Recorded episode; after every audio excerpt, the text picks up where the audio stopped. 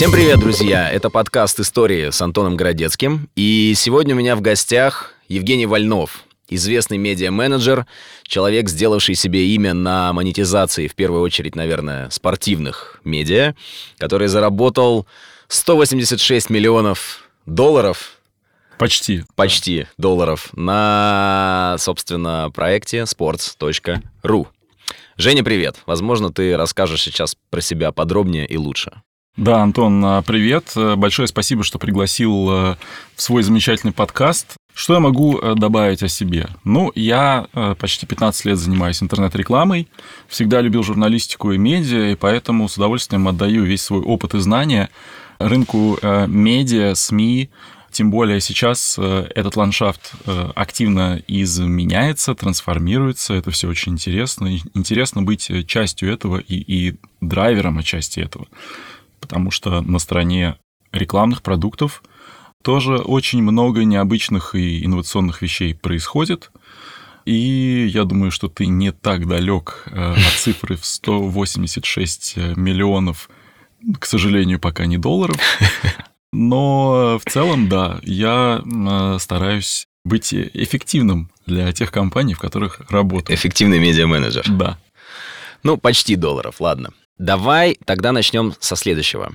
Как ты ты сказал, что тебя очень интересует медиа-журналистика. Как ты вообще оказался во всей этой истории? Как тебя угораздило? Слушай, ну давай сделаем несколько шагов назад. Когда я был э, молод и наивен, и открыт всему новому, для меня было очевидно, что реклама, технологии и медиа – это вещь перспективная. Угу. Я целенаправленно искал работу – Э, это был год, наверное, 2005, что-то в этом роде, может быть, даже 2004. Тогда я уже много чего делал в интернете, сайты, дизайн и все такое. Сколько тебе лет было? Ну, может быть, лет 19-20, ну, что-то вот в этом роде. Угу. Да, наверное, Ты... от, от 18 до 20 лет. Окей. Тогда я занимался немного другими вещами, но мечтал я о интернете и технологиях. И да, первое агентство, второе агентство и, в общем, традиционный вектор для э, всех нас. Ты имеешь в виду рекламное? Рекламное, да. да Какое, в первую очередь рекламное. Какое было первым и как ты попал туда? Ты знаешь, это было агентство, по-моему, оно называлось Роквелл или что-то в этом роде. Его сейчас уже нет. Это было э, традиционное такое, такой традиционный sales house. Угу. И уже тогда мы делали презентации с э, конкурсами, спецпроектами, баннерами, CTR и вот это все. Потом э, была череда очень похожих вещей. И такая компания, которая ну, оказала на меня влияние, на мою карьеру и на тот круг близких друзей, которые у меня сейчас есть, это компания Subscribe – для людей моложе, наверное, 27 лет это сейчас название ни о чем не говорит. Это я, да. Ни, ни о чем, подтверждаю. Да, но для 40 э, и 50-летних э, пенсионеров это известный такой сервис был и остается сейчас. И это было очень интересно, поучительно. Люди, которых я там встретил, многому меня научили. После сабскрайба была череда предпринимательских экспериментов угу. с открытием своего агентства, нескольких, ну, это прям на годы была история, которая показала мне, что агентский бизнес э, крайне сложен, жесток, так. не дает э, почувствовать себя здоровым и выспавшимся. А жесток в каком смысле? В том самом? Ну, эм, надо понимать, что агентство – это э, история операционно нагруженная. Да, если вы, не дай бог, руководитель агентства, э, то вы участвуете во всем, вы переживаете постоянно, э, ваши сотрудники делают иногда что-то очень хорошо, что-то не очень хорошо, а вы мишень для ваших клиентов, которые, конечно же, всегда расскажут вам, кто вы такой, и кто... какого качества работы вы делаете. Да, и кто ваши родители. Да, ну то есть это клиентский бизнес, любой клиентский бизнес, мне кажется, он сложен. Да, это... Это правда.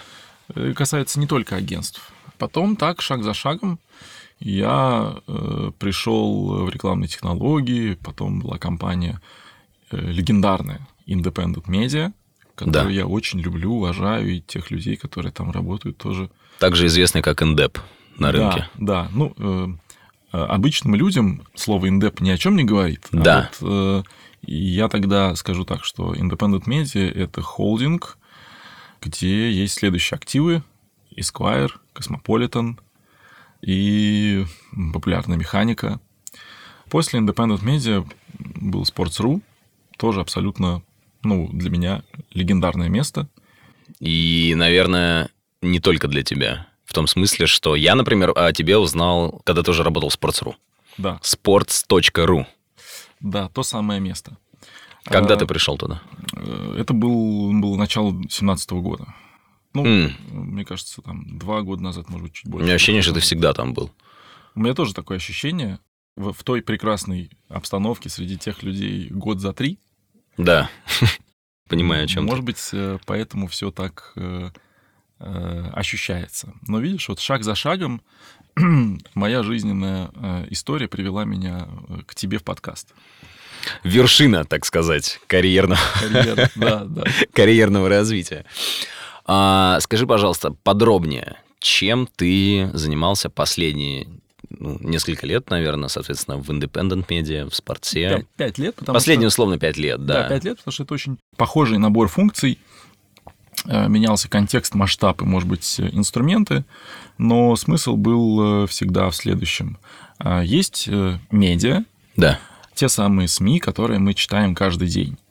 И их экономика выглядит следующим образом. СМИ производит контент и зарабатывает на рекламе. И если вы сталкивались с теми самыми баннерами, и, может быть, иногда они вызывали у вас дискомфорт и раздражение, Все вопросы к Евгению Вольнову. ну, да, в первую очередь, да, а во вторую очередь, э, дело в том, что реклама, поскольку, с одной стороны, люди устают э, от нее, да, и ее эффективность э, снижается, это требует э, постоянных э, изобретений, новых подходов. Иногда они выража- выражаются в э, каких-то визуальных эффектах и находках. Иногда это исключительно технологические решения, которые не видны невооруженным глазом, да, так это говорят. И то есть это с- с- смесь и технологий, и креатива. И я могу сказать абсолютно точно, что там есть над чем подумать, над чем поработать. И это то, чем я занимался пять лет. Я делал продукты рекламные, которые позволяют медиа зарабатывать больше и больше, эффективнее, и при этом, ну, может быть, с меньшим раздражением со стороны пользователей. Как-то так. Окей. За эти условные пять лет последних а, наверняка были случаи, кейсы, когда тебе не сразу, может быть, вообще не удавалось справиться с какой-то конкретной поставленной задачей. Расскажи, вспомни, пожалуйста, о таких случаях, или о случае, может быть, об одном. Как ты в итоге с ним справился, справился ли? И отдельно интересует самый яркий кейс, когда самый яркий пример того, когда пользователи медиа, на которых ты работал, особенно яростно выразили свой протест против а, продукт, ну, собственно, против, а, в том числе, продуктов твоего труда. Да, против результатов моей против работы. результатов, да, твоей работы. Так, ну смотри, первая часть вопроса про проблемы. Э, Ну, поскольку я стремлюсь к амбициозным задачам, если они не выполняются, это хороший сигнал, правильный. И поэтому, наверное, я чаще встречался все-таки с неудачей, чем э, с удачей. Скажем так, э, стратегически все равно я выигрывал. В долгу. Да, это всегда связано с тем, что у тебя есть определенный KPI, да, который ты должен сделать. Это касается, может быть, эффективности рекламы, ее объемов, но так или иначе это все приходит к деньгам. И я привык, и мне так комфортно, и мне кажется, что это правильно, когда работа оценивается в том финансовом объеме, который ты э, приносишь, да, потому что это интересный челлендж, он измерим, и это хороший способ тебя проверить. И на этом пути, безусловно, бывают и неудачи, но так или иначе, подумав, мы все равно приходим к позитивному результату. Вот, наверное, за последние 4 года у меня ни разу не было так, чтобы запланированные показатели не перевыполнялись. да, хотя бы чуть-чуть. И я в целом так э, строю свою работу всегда. Вторая часть про то... Про э, пользователей. Про пользователей. Про это... людей, которые слушают сейчас нас. Да, слушай, это очень э, сложный вопрос. Ну, то есть он просто сложный, сложно на него ответить откровенно. Смотрите, иногда результат напрямую связан с объемом рекламы, который мы показываем. Дело в том, что э, медиа э, зависимы от рекламодателей, да, от того креатива, который делаются рекламодателями. И не всегда этот креатив является ну, достаточно привлекательным. Задача рекламодателя — превратить жизнь пользователя в кошмар. Да? Медиа является, ну, таким противовесом, что ли, да? Прокладкой. Прокладкой. Хотя слово я это произнес вслух, и как-то не понравилось. Ну, мы все а, поняли, в каком контексте, да. Э, да, и эм, э, действительно, вот если мы зайдем на спорт, мы увидим, что на спорте сейчас э, большой объем рекламы. Более того, мы проводили эксперименты, где этой рекламы становилось еще больше. Если вы подходите к этому вопросу объемов рекламы, раздражения пользователей чисто продуктовыми методами, то вы понимаете, что нельзя рубить с плеча, нельзя говорить о том, что всем пользователям реклама не нравится, она вся плохая. Совершенно нет. Какая-то реклама создает наибольший шум, какая-то наименьший шум. Есть элементы привыкания и повышения лояльности к рекламе.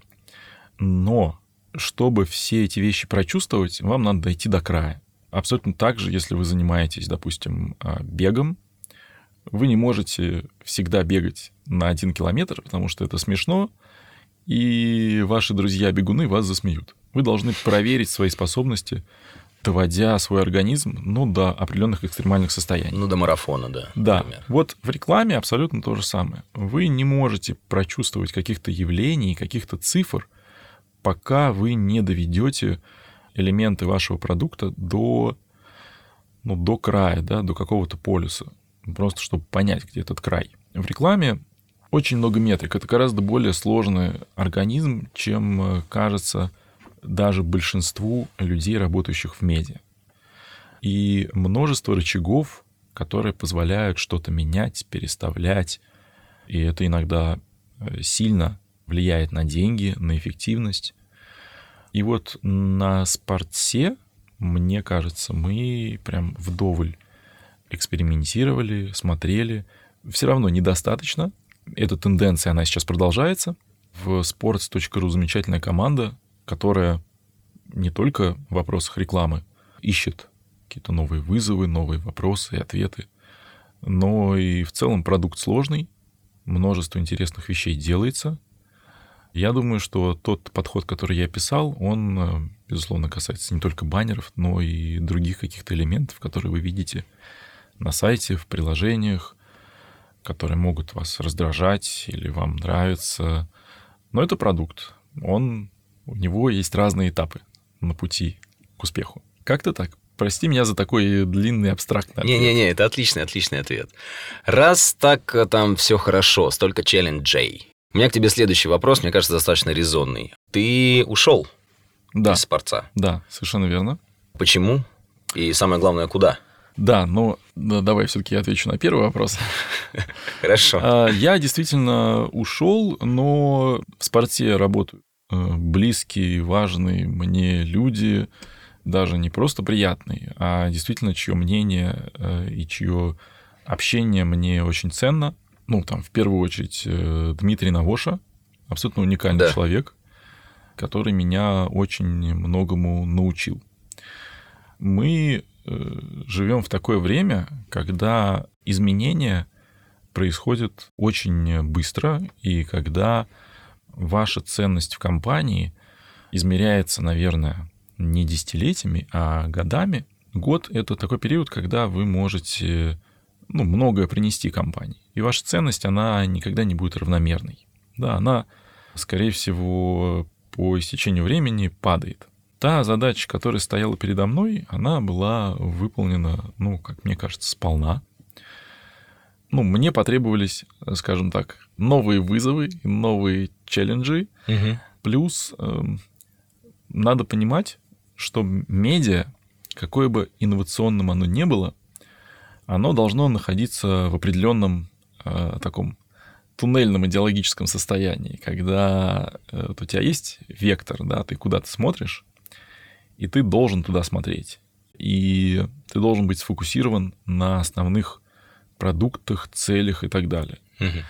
И не все эксперименты возможны, да. И те эксперименты, которые хотелось провести мне, было сложно, ну, мне так кажется, провести в рамках э, спорца. Это раз. И вторая часть, действительно, когда я ушел, у меня было много общений с разными компаниями. Ожидаемо, да, учитывая твою репутацию на рынке. Да. Я, насколько понимаю, ты еще в паблик не анонсировал. Нет, я не анонсировал в паблик, это сейчас будет такой камин-аут, да, Да, ну, вы э, поняли. Своего, своего рода. Да. да. Э, Эксклюзивно в подкасте «История». Да, но мой ответ, он будет для всех моих друзей, он оказался странным, потому что, ну, если ты уходишь в Яндекс, это ни у кого не вызывает вопросов, Ну да, да, или да. там в mail, или еще куда-то. Да. Ну, ты просто идешь по тому пути, по которому все идут. И даже известные а, оппозиционные медиа-менеджеры. И э, действительно, я рассматривал такой вектор, но у меня произошла довольно сильная трансформация за тот период, пока я общался со всеми мейджерами. Окей. Мне кажется, что я нахожусь сейчас не на том этапе, когда э, вам важно корпоративный ноутбук, э, ДМС и все вот эти ценности, Плюшки. ценности, плюшки Да. и, и так далее. И когда вы себя спрашиваете, а как бы в чем будет э, твоя ценность и твой такой трансформирующий эффект, да? А где. И как раз эм, мне показалось, что правильно идти по немножко такому пр- предпринимательскому, что ли, пути. Бунтарскому. Бунт, да, да, хорошее слово какое ты сказал, и оно, скорее всего, на 100% отражает мой выбор. Есть группа компаний Happy Monday, замечательные ребята, которые делали на протяжении там, последних э, 7-8 лет э, интересные продукты, как правило, ну, неизвестные всем, но Мгм. для специалистов. Э, это известные кейсы. У них есть, э, или, наверное, правильно говорить теперь, у нас есть Да. агентский бизнес, Ага. есть набор технологических решений. И на стыке вот этих вещей можно многое что сделать. Мы многое планируем сделать. На самом деле мы многое уже делали, когда я работал в спорте. И мне кажется, что это более правильный путь э, для меня сейчас с точки зрения результата. И еще важный момент, который я тоже понял, что медиа для медиа можно что-то сделать, когда ты находишься не внутри, когда ты находишься снаружи. Резон. А, И я, я много рефлексировал, там, буквально годами на эту тему. Действительно, есть ряд подходов, инструментов, которые в рамках медиа э, сделать практически невозможно. Но я верю в эти э, решения. Я такой человек немножко с извращенной ментальностью. Я мне, вот если у меня есть какая-то идея фикс, мне важно довести ее до состояния, а вот сейчас я нахожусь в таком моменте там, набора идей фикс продуктовых, которые мне очень хочется реализовать. И ребята, видимо, готовы к этому. Да, ребята оказались одними из немногих, э, кто действительно готов. э, Или они еще не знают об этом. Нет, нет, они, безусловно, знают. Мы довольно много об этом говорили. На самом деле, часть уже сделана, и мы просто хотим э, продолжить и масштабировать те успехи, которые у нас уже были. Я думаю, что у нас отличная синергия возникает. Вот сегодня был фантастический кейс, мне кажется. Есть компания Native Roll. Половина компании была куплена компанией Mail.ru. Круто. Дело в том, что я знаю основателей компании Native Roll, э, и я, э, безусловно, хочу высказать им свое восхищение, потому что они огромные молодцы. Они за рекордно короткие сроки выстроили великолепный бизнес в очень сложной категории. И продать такому стратегу, как Mail.ru, это многого стоит. Но вместе с тем я уверен, что это сигнал более широкого какого-то, более заметного тренда, что рекламный рынок не будет расти так интенсивно в ближайшие годы, как это было, допустим, вот на протяжении последних пяти лет. И корпорациям будет сложно придумывать своими силами что-то интересное, да, что-то, что будет драйвить. И мне кажется, и мне хотелось бы быть правым э, в этой гипотезе, что именно 19 год будет таким, ну, необычным по количеству похожих историй и сделок, да, когда большие корпорации все-таки перестают жить фантазией, что они способны делать что-то интересное. Вот я крайне сомневаюсь э, в этой э, концепции, и я уверен, что корпорациям надо покупать молодых, инновационных, очень умных э, людей. Я знаю многие продукты, которые делаются абсолютно великолепные. Очень верю вообще в российских технологических предпринимателей и в медиа, в рекламе, потому что много людей очень симпатичных, со страстью, с которыми хочется работать, общаться и экспериментировать. И я думаю, что сейчас на этом поле будет много поводов для оптимизма и позитива, и побольше бы таких э, сделок. Окей. У меня к тебе два вопроса. Первый.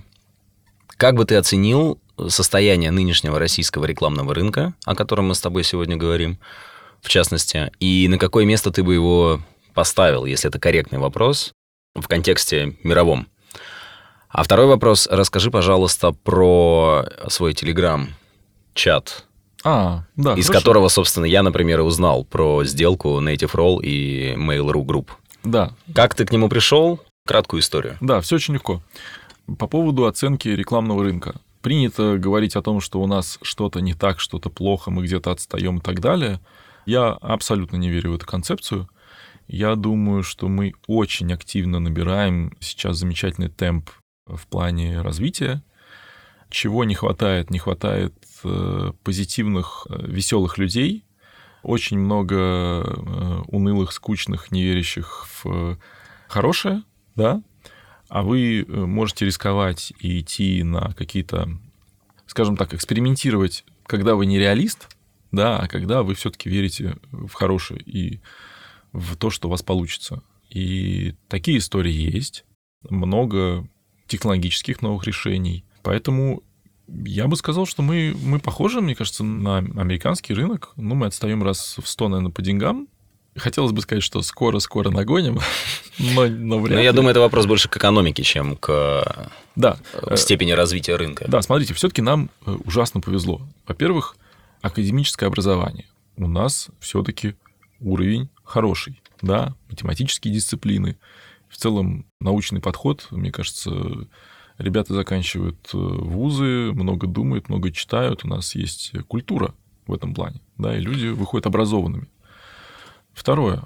У нас все-таки есть система образующей компаний, которая нанимают людей, платят им хорошие зарплаты, зарабатывают деньги в России, создают инфраструктуру, показывают э, замечательные примеры, и это, ну, это очень позитивный фактор. Чего не хватает?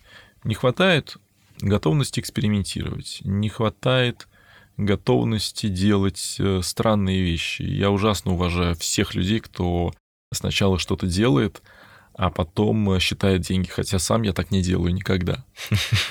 Я очень уважаю какие-то странные истории, которые сложно раскусить на первый взгляд. И в рекламе это, это важно. В рекламе надо делать что-то необычное. А иначе, как в некоторых категориях рекламного рынка, вы будете делать то же самое из года в год, бесконечно, постоянно, и вам будет по кайфу, да, потому что, ну, вы просто снимаете как это, рентный доход.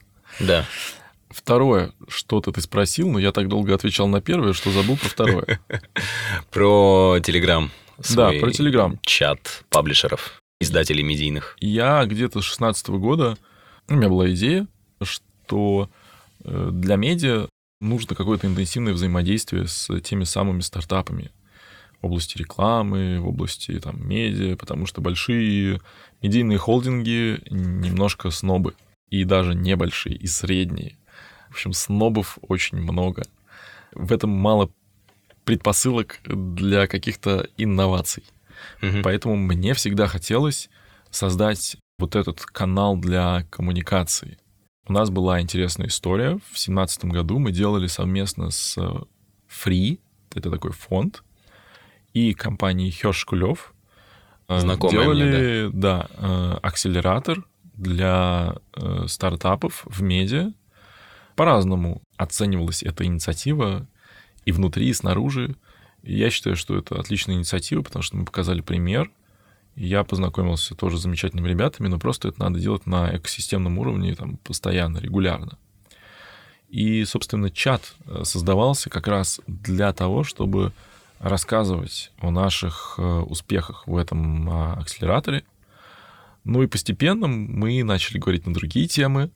И сейчас там, наверное, наверное, все, кто, ну, по крайней мере, многие, кто и делает и в медиа, и, и в рекламных продуктах, и в медиатехнологиях э, что-то, да, люди общаются, они узнают друг друга.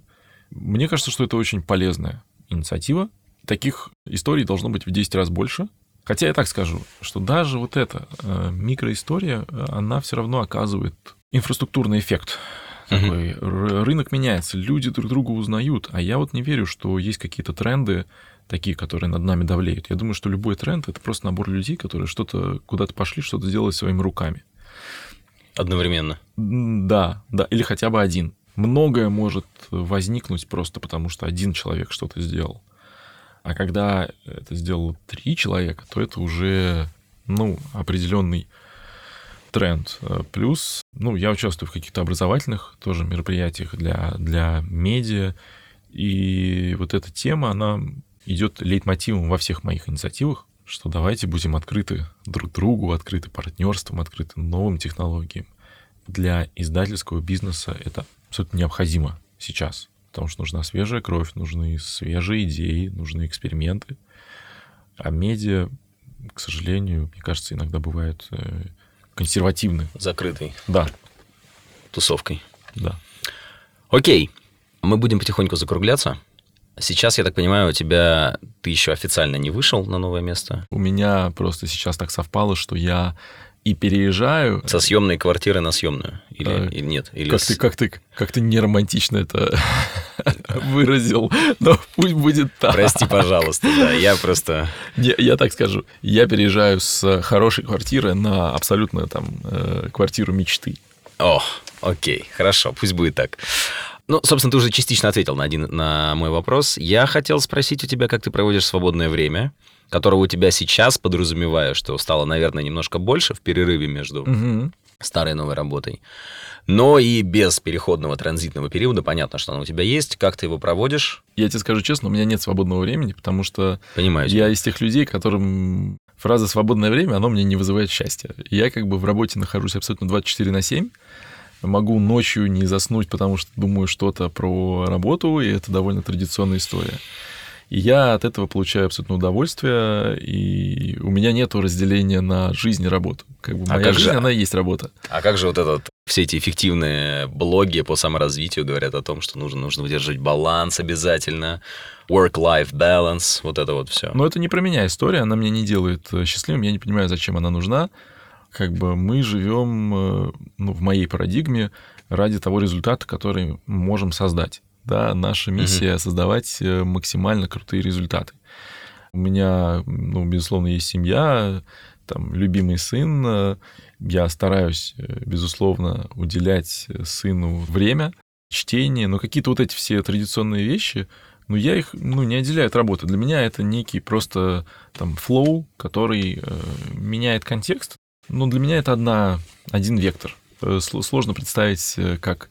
Вообще, мне кажется, довольно какая-то сложная история, когда ты такой, вот здесь работа, здесь не работа, и тебе надо куда-то переходить. В общем, хотя... Зак- закрыл ноутбук и... Да, да, да. Хотя, и- хотя это круто же, если у кого-то получается, но, но важно жить так, Наверное, как тебе комфортнее, как ты научился. Вот я научился так, что без разделения. Как бы ты все время в активной как бы фазе. Семья что на это говорит тебе? Хороший вопрос. Семья не всегда согласна с моей позицией. Наболевший просто, да, я бы сказал. Да, да. И ребенок, да, довольно часто может сказать, о, он опять за ноутбуком, папа, закрой, пойдем там играть в лего и так далее. Но это тоже нормально. Никто не обещал, что будет мягко, комфортно и без таких э, штук. Я могу сказать, что каких-то совсем болезненных состояний не возникает. Отчаянного трудоголизма. Хотя, вот, кстати, это важный момент, что действительно надо не забывать о здоровье. Да. да. Потому что ты можешь, конечно, бесконечно работать, пить кофе. Ты но... пьешь кофе, кстати? Да, это моя, наверное, единственная плохая такая привычка, потому что я не курю, угу. никогда не курил. Я стараюсь минимизировать количество алкоголя, но вот с кофе не получается. Я вот сейчас неделю пытаюсь не пить, вроде получается, но не знаю, когда сорвусь. Ну, ты герой. Ну, нет. Финалочка. Давай. Достаточно стандартная финалочка. Три элемента массовой культуры, неважно каких. Книга, угу. кино, сериал, музыкальный альбом, подкаст, угу. что угодно, которые тебе за последнее время как-то, не обязательно понравились, но как-то привлекли твое внимание. Угу. И в двух словах почему. Да, я понял. Первое, последний альбом Chemical Brothers.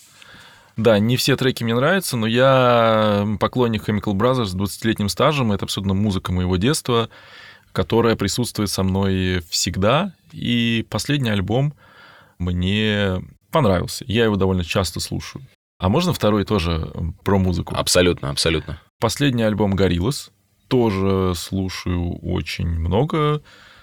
Тоже мне прям понравилось. Я человек... Это какой, напомню? Хороший вопрос, потому что у них было два, два альбома я что-то уже запутался в альбомах Gorillaz. Да, да. Это точно не Plastic Beach? Не-не, ну Plastic Beach это вообще, это, э, это уже история. Да. Я не помню, как называется последний. В общем, дорогие слушатели, погуглите последний да, альбом Gorillaz, да. пожалуйста. Ну, потому что ты же как бы, ты же не альбом, у тебя они загружены, и ты постоянно их слушаешь. А, кстати, вот ты на чем слушаешь музыку сейчас? На телефоне. Я понимаю, но с помощью... Apple Music. Apple Music. Да. А другие сервисы пробовал?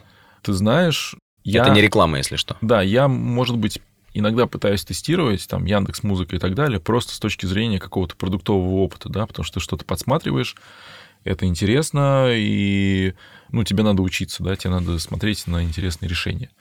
Но Apple Music — это абсолютно такой вот постоянный стандарт, базовый набор для меня. Uh-huh, uh-huh. И третий. И третий, что вот такое прям... Ну, книга, может быть, как Лицесинь, да, вот китайский этот известный там, фантаст. Там есть споры, да, я видел в Фейсбуке, кто-то ругался на кого-то, кто пытался это транскрибировать как-то неправильно. Но не суть, да, да. Лу, Луцисинь. Луцисинь, да. Э, задача трех... Проблема, проблема трех тел. Безумно длинная книга, э, я уже не могу дочитать, но достаточно увлекательная. Я вообще стараюсь много читать, и это Просто вот одна из последних книг, э, которая со мной э, на протяжении последних четырех месяцев, потому что я читаю прям много сразу одновременно э, книг. Та же история, да. Я ее прям, она самая долгая, мне кажется, книга за последние, там, не знаю, четыре года. Но она прикольная, она мне понравилась. Она меня подтолкнула к каким-то мыслям. А можно еще четвертый скажу, тоже про книгу? Нет. Нет? Да, конечно, можно. Прочитал недавно книгу про Маккинси, история Маккинси. Тоже, кстати, рекомендую, прям очень интересно. Она так и называется?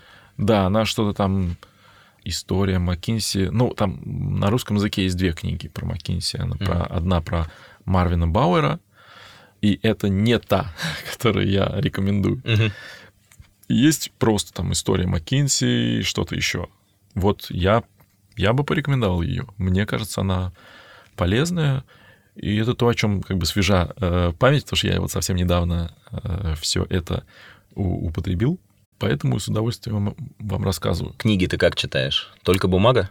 Только электронные. Не люблю бумагу. Довольно часто читаю просто на телефоне.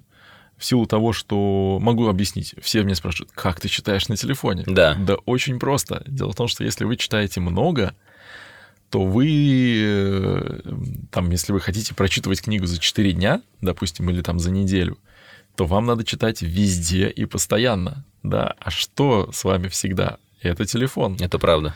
И это дает... э, Это просто вот для меня удобно. Я только так могу быстро читать. Э, Как только я беру там электронную книгу или, не дай бог, бумагу, а такое тоже бывает, потому что каких-то книг просто нет в электронном виде, то все это растягивается на недели или месяц, или два месяца, и я уже не могу ее дочитать, она бесконечна и мучительна. А телефон — это то, что вы всегда можете вытащить, ну, вы понимаете, да, в каких ситуациях. И замечательно почитали 3-4 минуты.